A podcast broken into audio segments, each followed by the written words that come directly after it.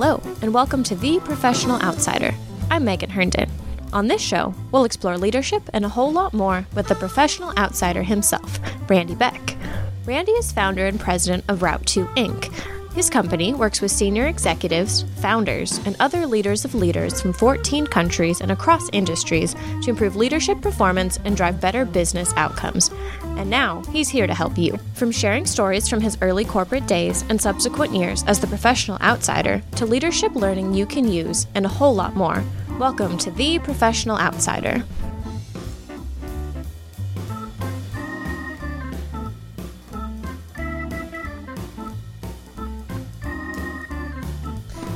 So our topic for today is leadership versus management. And to get us started off today, can you just tell me a little bit about the difference between leadership and management? Yeah, I'll tell you a very little bit about it. Okay. Uh, management is about stuff, and leadership is about people. So, management is about stuff, leadership is about people. What are some characteristics of good managers and of good leaders? Well, I think if, if we accept my premise that management is about stuff and leadership's about people, let's take the management piece 1st Management, the stuff that management is about is budgets, schedules, program management, planning, uh, accountability to goals, objectives, and commitments, measurement, etc.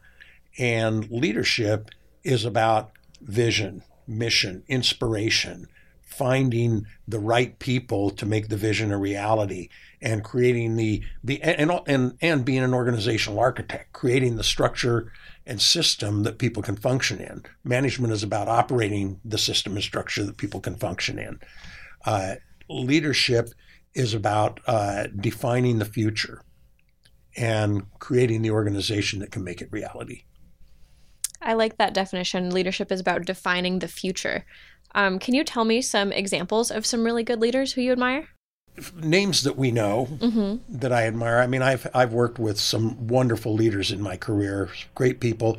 You wouldn't know their names. Right. Uh, I think my absolute favorite leader is Richard Branson. He's a cool guy. He likes to have a good time.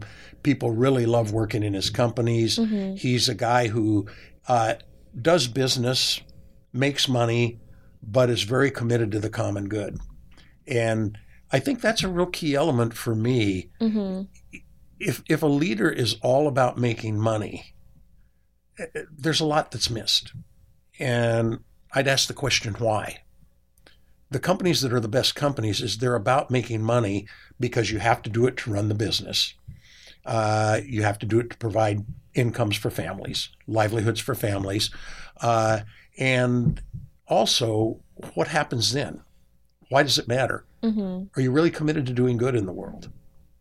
And the companies I like best are the ones that are successful, they're doing something cool, but they have commitment to do good in the world.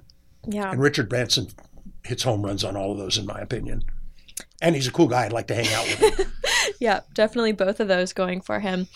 Um, yeah, I I really like the idea of thinking not only of the what are you doing every day. I'm going to pay my rent. No, I'm going to serve a bigger purpose. Um, Yeah, let, let me tell you about a conversation Yeah, with absolutely. that. Um, and it was a conversation with uh, an aerospace client one time. And we had a group of leaders at multiple levels in a formal leadership development program. And we had a discussion about why does the business exist? And um, there were all sorts of comments, all sorts of comments about it.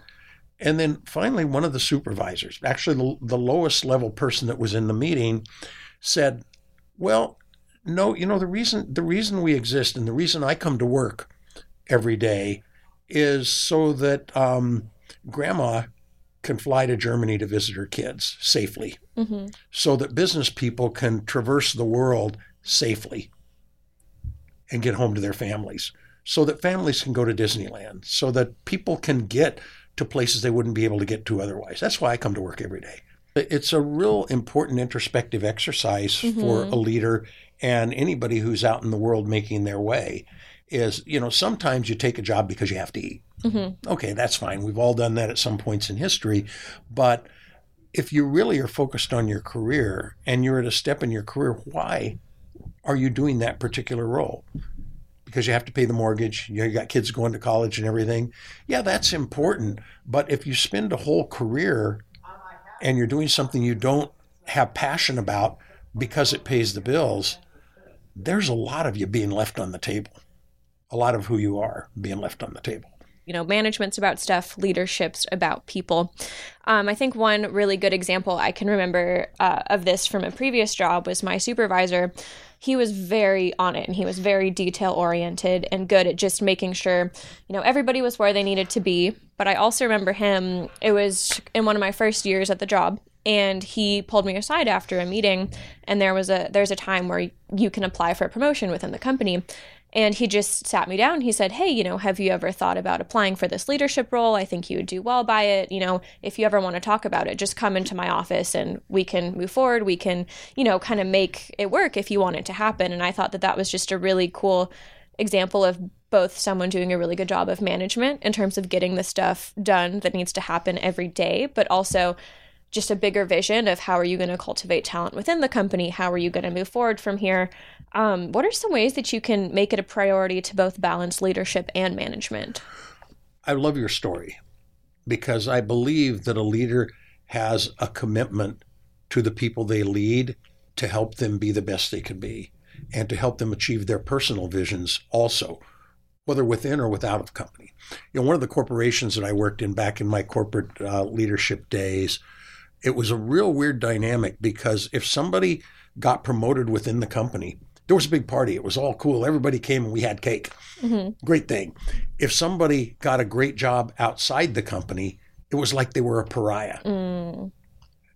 And I, I never bought into that. You know, I always felt really rewarded as a leader if somebody under my leadership bettered themselves inside or outside the company and I felt that I had a role to help make that happen. So if, if as a leader, we accept that a leader serves and that our role is to serve the people we lead, to serve our customers, you know, to serve those that are important to our success, it's a different mentality. Mm-hmm. If we believe that their role is to serve us, then we miss opportunities to be the best we can be, and we miss opportunities to build a really high performing team. Mm-hmm. And I think that it's hard, you know, in a job, obviously, there's you get a thousand emails every day, you have meetings to go to. It's easy to make management a priority because there's just a lot of things you need to do. But how can you make sure that you can you know, stick to that vision and make leadership a priority as well? There's an important role. I mentioned earlier the leader's role as an architect. Mm-hmm. So let's jump up to senior leadership, C level leadership. A key element here, and it starts with recognizing that everybody in a a role that's accountable for getting business results through others has a, race, a right ratio of management to leadership. The CEO has to do some management also. It should be way less. Mm-hmm. CEO should be doing a lot of leadership, not so much management.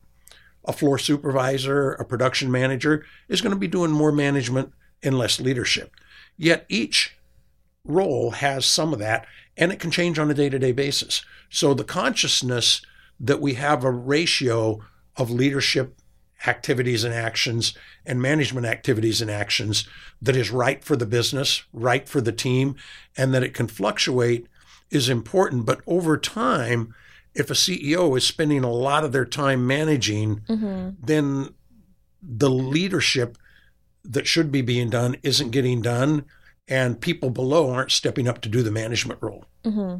So I think consciousness that there's a ratio and a deliberate thinking about what is your ratio and what's right for the circumstance, right for the time, is part of the element of fixing. So, as a leader and a manager, how can you adapt to the needs of your team? Every team is made up of individuals.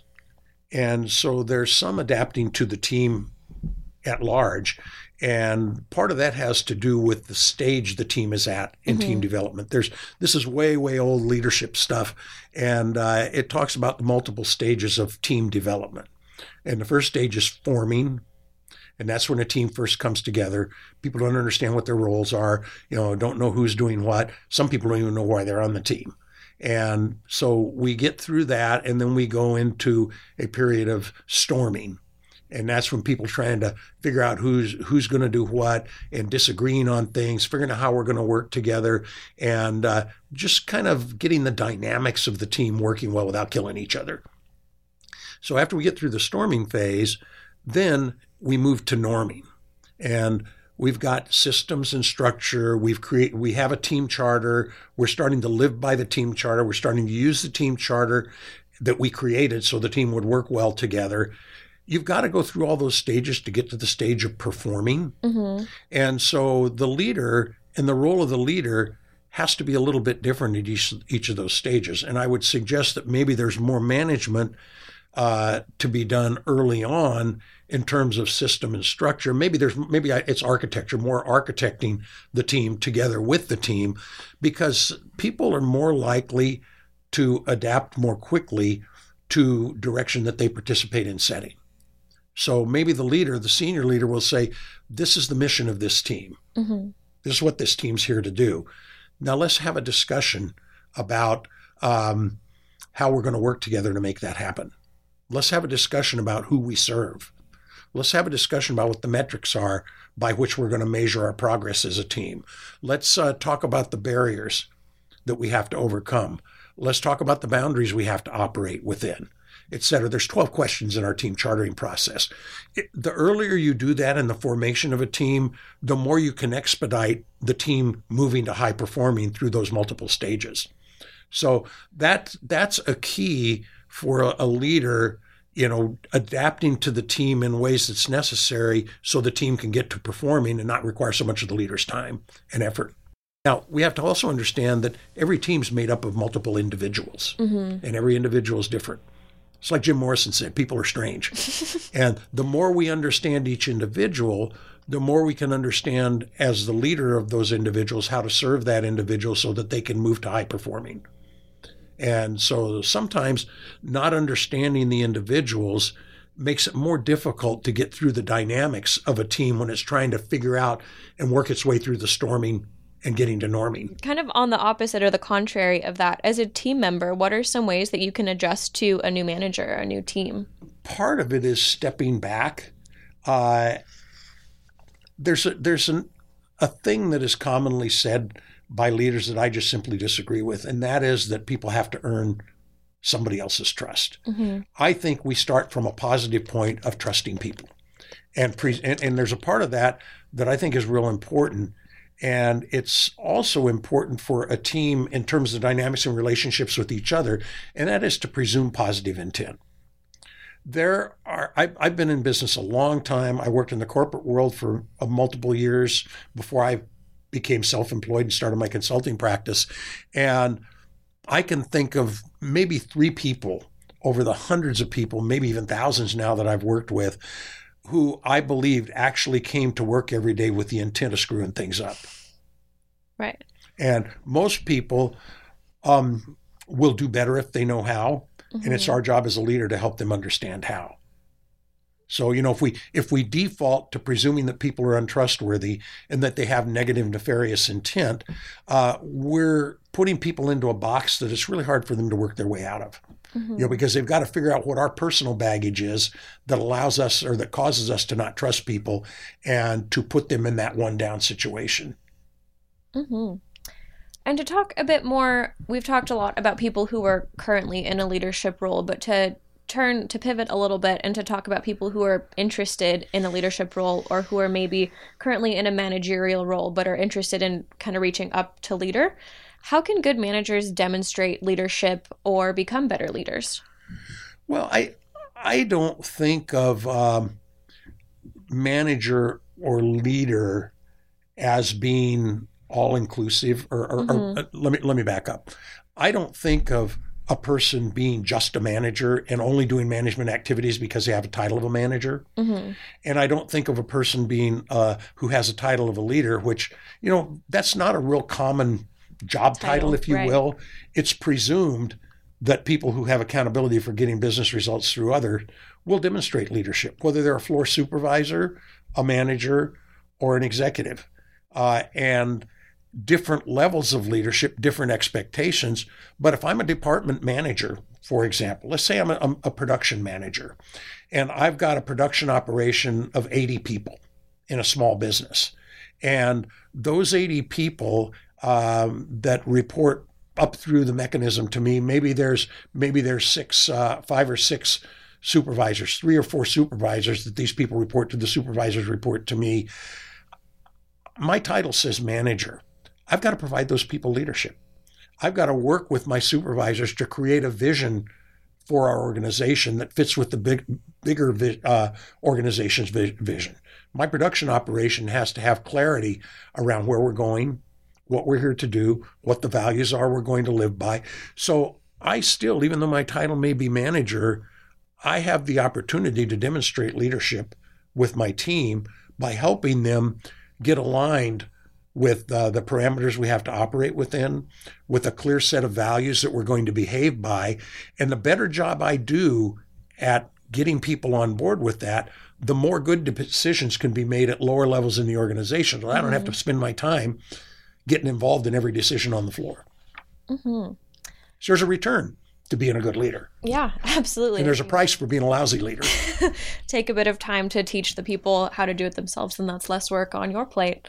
Um, and continuing on that topic of people who are interested in becoming leaders, as someone who's interested in taking on more responsibility in a company, how can you demonstrate interest in both um, building leadership and managerial skills early on in your career? For lack of a better term, I would just say step up. And what I mean by that is that leadership is about behavior, not mm-hmm. about position or title. And if you want to be a leader, be a leader. You know, become the person that people look up to. I um, I think back to my corporate career and when technology was first being implemented in corporations. Right, this company was a, a, a division of a multinational manufacturing organization, and our computer room used punch cards, mm-hmm. and this room was air conditioned because these massive machines put off so much heat, and the room, if I recall, was about twenty feet square, maybe bigger. I don't know. It was a long time ago. And we were replacing all that with PCs on people's desks back in the 80s. Mm-hmm. And the PCs were all run by DOS. Well, you know, I'm not a techie. DOS made me want to poke my eyes out. we had an electrical engineer in the company, or not engineer, he was an electrician in the company. And he had built some Commodore computers at home from Radio Shack kits, mm-hmm. was really into computers. And he just stepped up and started helping. Initially, he started doing it after working a full shift as an electrician in this production operation. Wow. And uh, by stepping up and saying, Hey, I've got some knowledge that obviously is needed here. Yeah. Particularly for somebody like me who had no idea how to operate DOS with this PC that was on my desk. Mm-hmm. Um, and he became the I mean, probably the first IT director yeah. in the history of this manufacturing company. The go to person. Yeah, yeah. And he didn't have a, an electrical engineering degree. He wasn't a coder. He was simply a guy that understood electronics and was self educated and jumped in and said, Hey, I see a need. I'm going to solve it. We start teaching leadership to children. Mm-hmm. And part of it is the example that is set by parents example that's set by teachers. And it comes from um, f- helping kids find opportunities to step up, encouraging, coaching, mentoring children to learn that uh, to be leaders and not followers. Thanks again, Randy, for your thoughts today, and thanks to all of you out there listening to our show. If you liked this episode, be sure to subscribe to our podcast, share it on social media, and tell your friends about it. If you're interested in bringing the professional outsider himself to your team and workplace, find out more at www.route2results.com. Thanks again for listening, and keep an eye out for next week's episode.